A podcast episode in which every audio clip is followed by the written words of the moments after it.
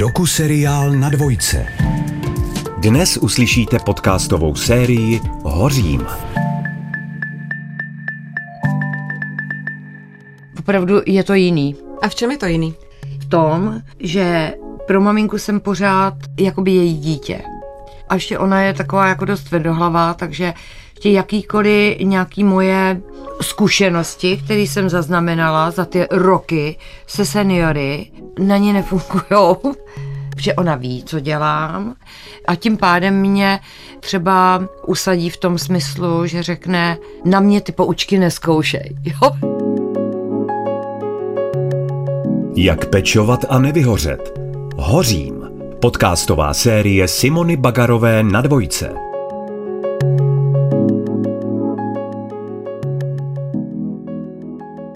Jmenuji se Simona Bagarová a tématu péče o seniory se věnuji od roku 2013. Osobní zkušenost s prací v domově seniorů mi ukázala, jak náročná, ale také důležitá pečovatelská práce je. Narazila jsem na věci, které bych ráda pomohla změnit. Před pár lety jsem založila organizaci Mila, která se snaží o to, aby bylo dobře seniorům i těm, kteří o ně pečují. V podcastové sérii Hořím vám představujeme příběhy pěti nejlepších pečovatelů, které jsem zatím při své práci poznala. Věřím, že těm z vás, kteří se péči věnujete profesionálně, přinesou inspiraci a vám, kteří pečujete o své blízké doma, povzbuzení a praktické rady. Všechny epizody našeho podcastu najdete už nyní na webu Dvojky a na můj rozhlas. Dnešní, poslední díl je věnovaný daně. Jak pečovat a nevyhořet. Hořím. Dana se v sociální a zdravotní sféře pohybuje více než 45 let. Obor si vybrala po vzoru své maminky, která nejdříve pracovala na dětském oddělení a pak v lázních, kam za ní Dana i její tři sourozenci často chodili. Vnímali, jak úžasně lidský přístup k pacientům má.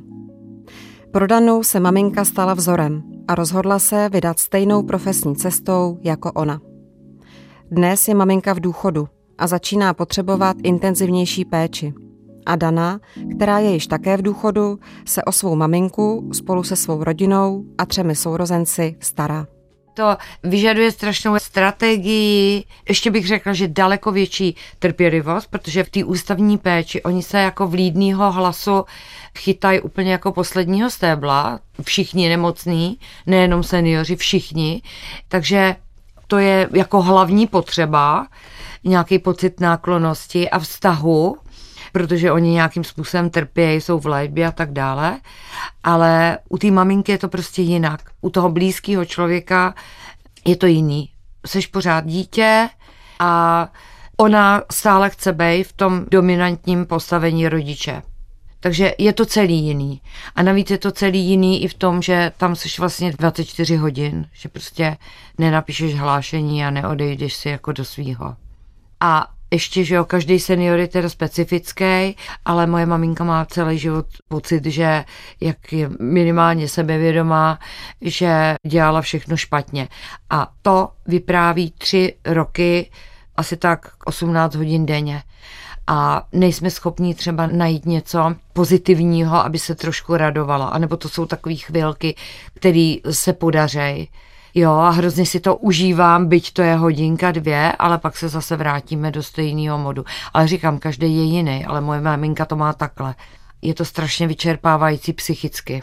Já se strašně snažím být jako silná. Řekla jsem si, že tam udělám tu zeď ochranou, ale já to nedokážu. Nejsem toho schopná. A jde to vůbec u vlastní mámy? No, prostě to nejde. Možná to někdo dokáže, ale já to prostě nedávám. Hmm. Já jsem si to jenom nařídila, ale nejde mi to. Vůbec mi to nejde. A pak samozřejmě člověk strašně vyčerpaný.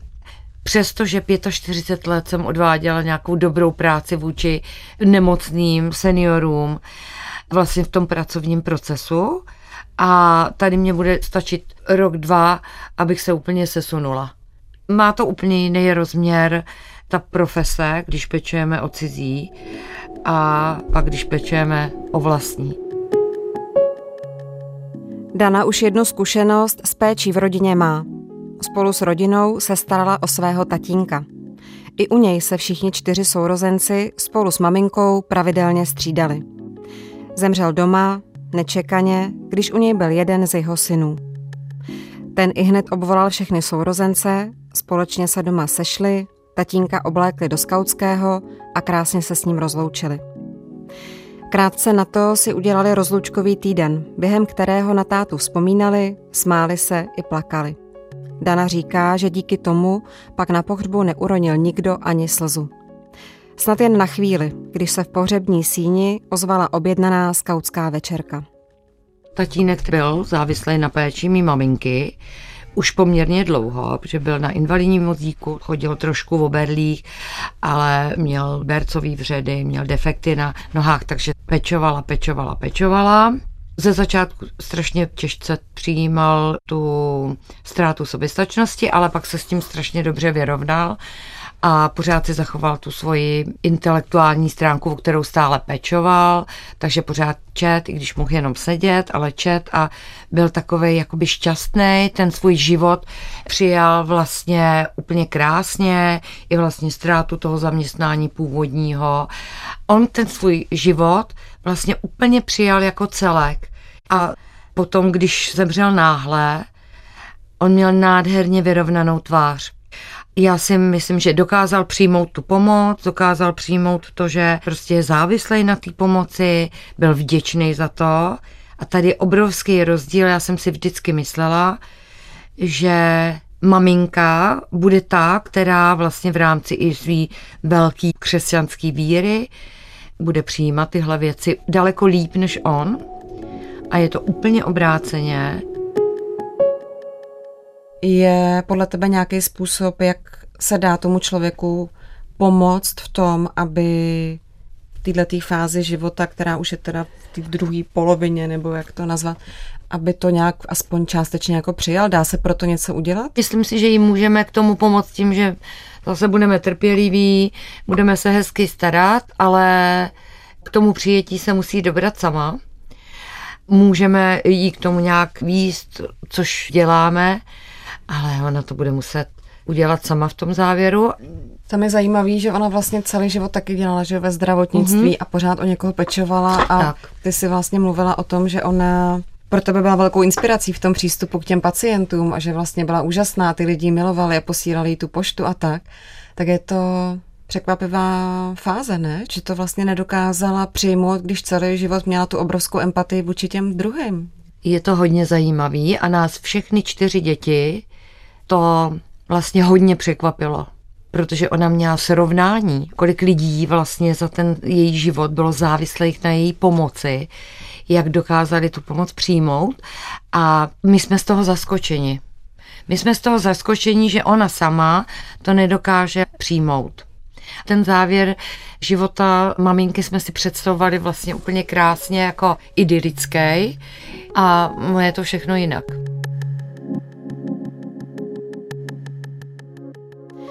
Dana za svůj život vystřídala nejrůznější zdravotnická oddělení. Jejím přáním bylo stát se lékařkou, ale díky dizidentství svého otce neměla šanci dostat se na gymnázium. Složitě se dostala aspoň na zdravotní školu, která ji nesmírně bavila. Po maturitě se pokusila dostat na medicínu, ale zázemí, ze kterého pocházela, se znovu stalo pro přijetí překážkou. Nastoupila proto na jednotku intenzivní péče, kde strávila čtyři roky. Pracovala i na koronární jednotce, na oddělení následné péče u řádových sester, v domově seniorů nebo jako sociální pracovnice v nemocnici. Poslední roky se věnuje tématu paliativní péče. Za svůj život potkala stovky pacientů a klientů, ale péče o mámu je úplně nová zkušenost. To, co jí pomáhá náročnou situaci zvládat, je rodina a také sourozenci. Nám pomáhá ta obrovská naše soudržnost a my si vlastně všichni skoro denně telefonujeme nebo si posíláme SMSky a vždycky jaksi úkolem toho, který aktuálně pečuje, tak předává všem zprávy a mluvíme o tom hodně, protože všichni jsme toho plní a co nás všechny čtyři na tom hodně zaskočilo, je vlastně Ta její příkladná křesťanská víra, pro nás maminka byla i tatínek, byli příkladní křesťani, kteří svoji víru dávali najevo skutky. Vždycky. Takže to pro nás bylo klíčový. A teďka celý se nám to jakoby trošku rozpadá. Musím říct, že rozpadá. Ne ta cesta víry, kterou jsme si nastavili, že jo, to je každýho osobní cesta, ale ten maminčin vzor, jak to vlastně v sobě teda měla. Často si o tom povídáme, jak to je a my to vlastně nemáme úplně jako zpracovaný, ale to asi teprve nějak přijde.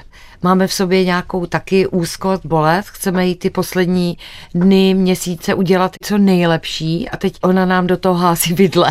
Ale už jenom to, že my nepotřebujeme podpůrné skupiny, protože jsme čtyři a i naše děti nás hodně podporují a taky to s náma komunikují, takže je vždycky na koho se obrátit, když je někomu těžko jo, z nás. Jak to máte nastavený? Vy se nějak střídáte? Ano, střídáme se, protože jeden bratr je z Opavy, sestra je ze Zlína, to je Trutnova, já jsem z Prahy, tak vždycky to vlastně jako vymyslíme, aby jsme se tak jako kontinuálně tam prostřídali. No a plán je takový, že by maminka šla potom ke mně domů natrvalo, až by byla jako úplně nesoběstačná. Kdyby to třeba trvalo nějakou delší dobu, tak by si ji vzala sestra do Zlína třeba na půl roku zase, že bychom se takhle nějak střídali. Jako profesionálka Dana ví, že péči o někoho blízkého dokáže zvládnout jedině v případě, že na ní bude mít dost sil. Zajímá mě, co dělá proto, aby měla dostatek energie a kde dobíjí baterky. To já zase umím. Chodím pořád plavat a saunu a mám ráda turistiku, procházky, výstavy. Já si dojdu na oběd, na kafe, sama, tam se úplně zrepasuju krásně a vždycky se snažím si, i když jsem u maminky, tak jí řeknu, teď tady budeš dvě hodinky sama, já jdu do bazénu. To si nenechám vzít. Takže mám spoustu a samozřejmě těch všech vnoučat, který mě zase na druhou stranu, i když je taky ta péče náročná, ale nabíjejí mě. Takže myslím si, že těch relaxačních mechanismů mám hodně, ale říkám, že je to nesrovnatelný pečovat o vlastní 24 hodin, nebo ne úplně nesrovnatelný, ale že je v tom hodně velký rozdíl. V čem ti naopak ta tvoje 45-letá praxe pomáhá? Jako v čem ti tu péči o mámu ulehčuje? tak určitě ty všechny možné pečovatelské dovednosti, poradím si s aktuální změnou zdravotního stavu, dokážu to vyhodnotit. Samozřejmě si vždycky oproti třeba mým sourozencům, kteří jsou lajci, dokážu poradit medikací, s nastavením medikace, se zajištěním nějaký další lékařské péče. Tyhle věci mě nezaskočej vždycky ta zkušenost tam naskočí. To je vnitřně rutinní záležitost. Umím si poradit v danou chvíli. Co se díky té péči o maminku dozvěděla o sobě? Přišlo ti něco, že si o sobě zjistila něco, co si ještě třeba nevěděla, nebo jsi něco potvrdila? Jo, určitě jsem si potvrdila, že za ten svůj život jsem si jednoznačně vědomá svý důstojnosti, svý vlastní identity, integrity, že vedu vlastně samostatný život, že nejsem člověk nějak patologicky závislej na někom, že vlastně jsem to v životě dokázala a přemlela jsem si celý svůj život a opravdu jsem si uvědomila, že jsem celoživotně na sobě hodně, hodně zapracovala a že jsem se dopracovala k svýmu vlastnímu já. Myslím si, že dneska můžu o sobě říct, že jsem zdravě sebevědomá, osobnost. Hodně mi to právě pomohlo ve vztahu, když jsem řešila třeba tchýni, rodiče a i když je to teďka takový těžký to období v rámci té péče, ale já to v sobě cítím. S tím svým životem si něco udělala, jsi tady stabilní, jedinečná ženská. Ještě jeden člověk je v danině životním příběhu a také v péči o maminku důležitý její manžel, se kterým je více než 40 let. Původní profesí lékař, který svou ženu celý život podporuje a obdivuje za to, jakou práci dělá a jaký vztah s lidmi, o které pečuje, má. Ale poprvé se v jejich společném životě blíží situace, kdy se budou o někoho blízkého starat doma a bude s nimi žít. Ptám se Dany, jak on tuhle situaci vnímá. Můj manžel, já to vůbec nechápu, teď ve z nemocnice, protože všichni sourozenci řekli, že musím odjet na Madeiru a že se o to podělej a manžel jí vez nemocnice z Prahy, jsem ji tady měla v UVNC, tak ji vez domů a maminka mi řekla, Dando, tvůj manžel se ke mně choval jak moje maminka. On to s ní všechno probral a všechno jí připravil doma a léky nachystal. On je teda jako opravdu úžasný, já vůbec jako nechápu, čím jsem si to zasloužila. Takže ten s tím počítá a řekl, že to zvládnem. A vím, že mi hodně v tom pomůže. Ještě navíc maminka vůči němu má zase trošku jiný přístup, že on není její dítě. Takže ona ho respektuje absolutně pro ní autoritou a ona ho poslouchá, když něco řekne, na rozdíl ode mě. My jsme několikrát, a vždycky to tak vlastně, když se vidíme, tak zmiňujeme tvýho manžela. On je v důchodu a čeká, až ty teda taky půjdeš. a ty furt pracuješ a furt kufárek a jezdíš. Tak se chci zeptat, jestli tam nějaký vývoj, nebo co on ti na to říká. Už je prostě smířený, že ty do toho důchodu prostě nepůjdeš. No, takhle. On si taky našel, teď má tréninky po internetu, tu cyklistiku a různé organizační věci kolem téhle živnosti a ještě jeden den v týdnu dělá zátěžové testy, takže on se jednak jako zabaví a za druhý má toho psa. A teďka, když já jsem si vyhodnocovala další pracovní proces, tak jsem říkala něco, vypustil. On říká, teď bys byla úplně nešťastná. Jako, Dando, zvaž to. Zvaž to, jestli opravdu to chceš. Mně to fakt nevadí. Teď ty dny hezký si spolu najdeme, jo. Vlastně on si nastavil svůj pracovní i nějaký volnočasový program, takže si ho upraví podle toho, kdy já tam nejsem a když jsem, tak jsme spolu a teď jsme zrovna vyhodnotili si, když jsem se vrátila z Madeiry, tak jsme si tam spolu ňuňali a on říkal, já jsem si tak strašně uvědomil, jak to my máme spolu krásně jakoby postavený. Jednak jsem si vůbec nedokázal najednou představit, že by byl bez tebe úplně a že vlastně to naše manželství, budeme spolu 43 let jako ve svazku a to naše manželství se pořád jako vyvíjí a někam posouvá a je nám spolu dobře. A ještě mu u toho ukáplo pár slz. si říkala, já fakt nevím, jak jsem si tohle zasloužila, že nám spolu fakt moc dobře. Co je to, co tě na té práci pořád tak táhne? Co je ten motor, díky kterému pořád můžeš takhle s tím těm zápalem jet? Dovedeš to pojmenovat? Mám pocit pořád jakoby co předávat. Nadšení k té práci, nadšení k paliativní péči, šíření té myšlenky, třeba zkvalitnění ústavní péče, protože pořád si uvědomuji, že ústavní péče pořád péče náhradní. Není to péče domácí. Takže si umím představit, jak eh, klienti, kteří přicházejí, oni přicházejí o celý svůj život a je před nimi celá vlastně adaptace v tom novém prostředí. A aby i ty pečující se dokázali vžít do té situace, že vlastně najednou přijdou o všechno a mají jednu postel, jeden stolek, jednu skříň. No a ta myšlenka té paliativní péče vlastně napříč republikou mám prostě pocit, že je potřeba posouvat, aby i lidi v nemocnicích a všude umírali důstojně. S důrazem i na seniory v domovech pro seniory. Že jo. Měla jsi někdy období, že tě ta tvoje práce nebavila? Já nemůžu říct, že by mě jako nebavila. Já jsem byla moc krát v životě unavená, vyčerpaná, samozřejmě to je jasný. Tři děti, že jo, domácnost takže byla jsem mockrát unavená, ale nikdy nemůžu říct, že by mě nebavila. Pečovat znamená dávat i přijímat. Na příběhu Daniny maminky je vidět, jak náročné může být pro profesionální pečující, když se ocitnou na druhé straně, v roli těch, kteří péči potřebují. O tom, co všechno sebou změna rolí nese, mluví v našem podcastu také Saša nebo František. Ptám se Dany, jestli ona sama přemýšlí o tom, co bude jednou vyžadovat od těch, kteří o ní budou pečovat. To víš, že jsem o tom přemýšlela. Přemýšlím o tom stále.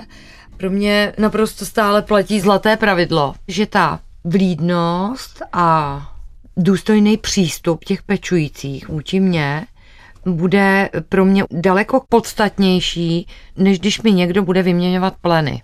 To jsem si já vyhodnotila. Pokud to bude v nějakém trošku důstojném prostředí a když ke mně bude vlídnej, vysvětlí mi, pohladí mě, protože já jsem doteková, že jo, a budu něj cítit, ano, vy jste tady jedinečná paní Martinková na té posteli, tak to pro mě bude úplně nejvíc. Kdybych byla ke konci, tak když mě bude moje rodina držet za ruku, povedlo by se to, kdyby mě mohla moje rodina držet za ruku, tak budu úplně asi nejšťastnější.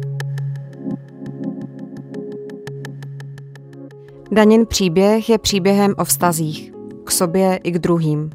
Je to nejen Danina 45-letá zkušenost ze zdravotnictví, ale především rodinná soudržnost, která pomáhá náročnou situaci spojenou s péčí o maminku Daně i ostatním členům rodiny zvládnout a prožívat v ní i radost z každodennosti.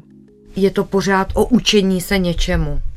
A my máme spoustu věcí spolu jakoby rády a já vlastně hledám všecko, co měla kdy ráda nebo z čeho měla radost. Takže my máme spoustu jako hezkých chvělek spolu a je nám spolu strašně dobře. A ona by moc chtěla, aby tam třeba i byla, a nejenom já, teda samozřejmě i sourozenci, ve chvilce tý poslední. A vždycky třeba říká, Dendo, tak já počkám, až přijedeš, jo. Máme i spolu hezký kafíčka, nebo třeba je hudba v rádiu a já ji řeknu, babi, já ti zatrsám. A ona se zasměje, jo. Takže ono je spousta takových jako hezkých chvilek. Včera jí třeba sourozenci vzali k holiči, poslali mi fotky a vzali do kavárny, objednali kafíčko, dortík a bylo to strašně jako krásný, jo. A ona se tam tak krásně usmívá, takže jsou i takové drobné radosti a já ji hodně hladím. Já si jako uvědomuju, že pak najednou ta chvíle přijde a nechci si říkat, že jsem měla udělat něco, co jsem neudělala.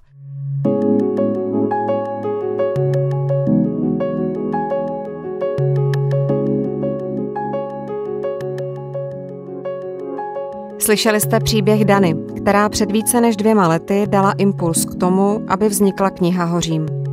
Ta přináší příběhy o pěti nejlepších pečovatelích, které jsem zatím při své práci poznala. A je to právě Dana, se kterou naši podcastovou sérii uzavíráme.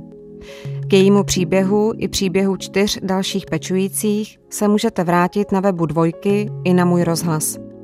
Stejně jako k pěti epizodám praktických rad, jak postupovat při péči o své blízké, kde a kdy si říct o pomoc, nebo jak komunikovat náročná témata, která s péčí souvisí. Náš pořád jsme pro vás připravovali s vědomím, že starat se o své blízké je nepředstavitelně náročné. Přáli jsme si dodat vám aspoň trochu podpory a poznání, že i v náročné péči je prostor pro radostné momenty. Budu ráda, když vám série Hořím pomůže pečovat a nevyhořet. Přeji vše dobré. Simona Bagarová.